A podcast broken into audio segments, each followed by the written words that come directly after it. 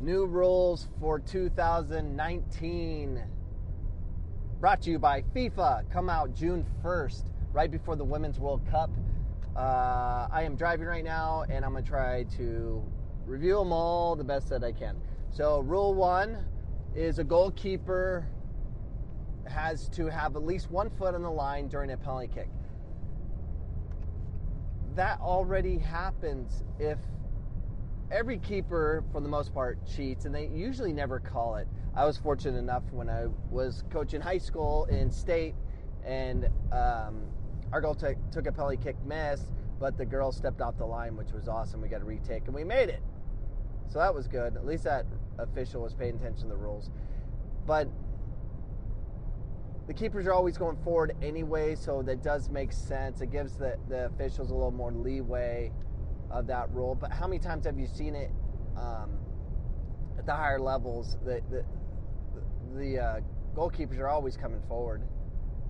It's just how far. They should almost say, all right, they only can be one foot past the line before the ball is kicked versus five feet. So I don't know. Um, that's gonna be interesting. I say just let them come out.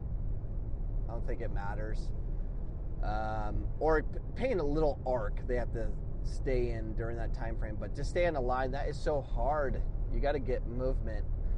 But um, I don't know. That's a tough one. Uh, the second rule, uh, the handball rule, which is the only one I do not like, is uh, if a, a ball is scored off a unintentional handball, it doesn't count. So, based on the the rule of a handball, if did the ball hit the hand or the hand hit the ball, was it intentional or unintentional? Um, you know, just there's so much confusion on it. I have a problem with it because uh, how do you know if it's unintentional? Are you a psychic? I mean, how can you possibly know? We, it's a game of everyone. Uh, does gamemanship. They they uh, act. We're, it's a sport of actors, and if you're a good actor, everything's gonna be unintentional. Uh, I was listening to Alexi Lalas's podcast, uh, State of the Union, and I'm not a big fan of his, but so, you know sometimes he does say some uh, you know interesting things that uh, catch my ear, but uh, the one thing I'll, I'll agree with him on his uh, podcast because he reviews the rules too is uh, it just needs to be handball. It, unintentional, intentional doesn't matter. It should just be a handball. If it hits hits a hand, it's a handball, and it's oh, it's penalty kick or whatever it is. It's a foul. Oh, he didn't do it on purpose. No, just just let's do the rules. The ball's out, it's out. He didn't intentionally kick it out. I mean, we just need to make that just simple then there's no thought about it. We don't have to. Why do we want to add more confusion to these poor officials that can't officiate? We just simplify. Handball is a handball. That's it. That's that's the way it should be. All right, next rule change. Um, goal kicks.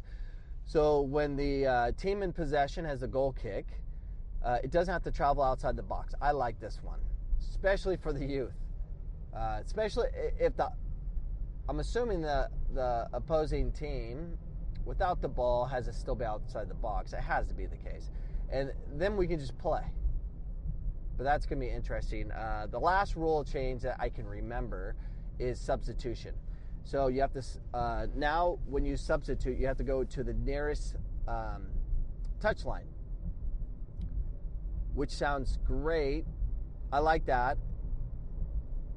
I'm, I'm not a big fan of uh, the uh, the substitutions taking their time and clapping to the fans and giving a hug. Just get off the freaking field, especially those players. They come off at the 85th minute or the 87th minute or the 90th minute. You know, and there's there's only like three four minutes left in the match. This poor sucker's finally getting in, and this guy's gonna clap to the crowd and and and celebrate, get a big hug. Just run off the dang field so this poor guy that's finally going to play gets a play uh, a 30 seconds more during the 30 seconds you just killed. I have a problem with that. I'm going to do a whole separate podcast on that one. Uh, you just run off the get off the freaking field. It should be like indoor soccer. You sprint to get off. That's a hot button for me, um, and ridiculous. So those are the major rule changes. They go in effect June 1st, right before the Women's World Cup. And I'm curious who's going to be creative and find ways to use this rule for their or these new rules for their advantage. And the ones I can think of that could affect things are the substitution rule. If you're trying to kill the clock, I guess sub a central player, or if you have an outside player, make him go central right before the substitution occurs, and then as that hits, then they have to decide, oh, do I get on this side or this side? Then ask official, which one's the closest one? Okay, this one, and and they still kill the 30, 40 seconds they kill anyways. Um, so that'd be interesting. Uh, other than that, handball rule is the only one I just I think FIFA's missing the boat entirely. They, they just make it a handball, and that's it. All right, those are my thoughts on this day. Peace out.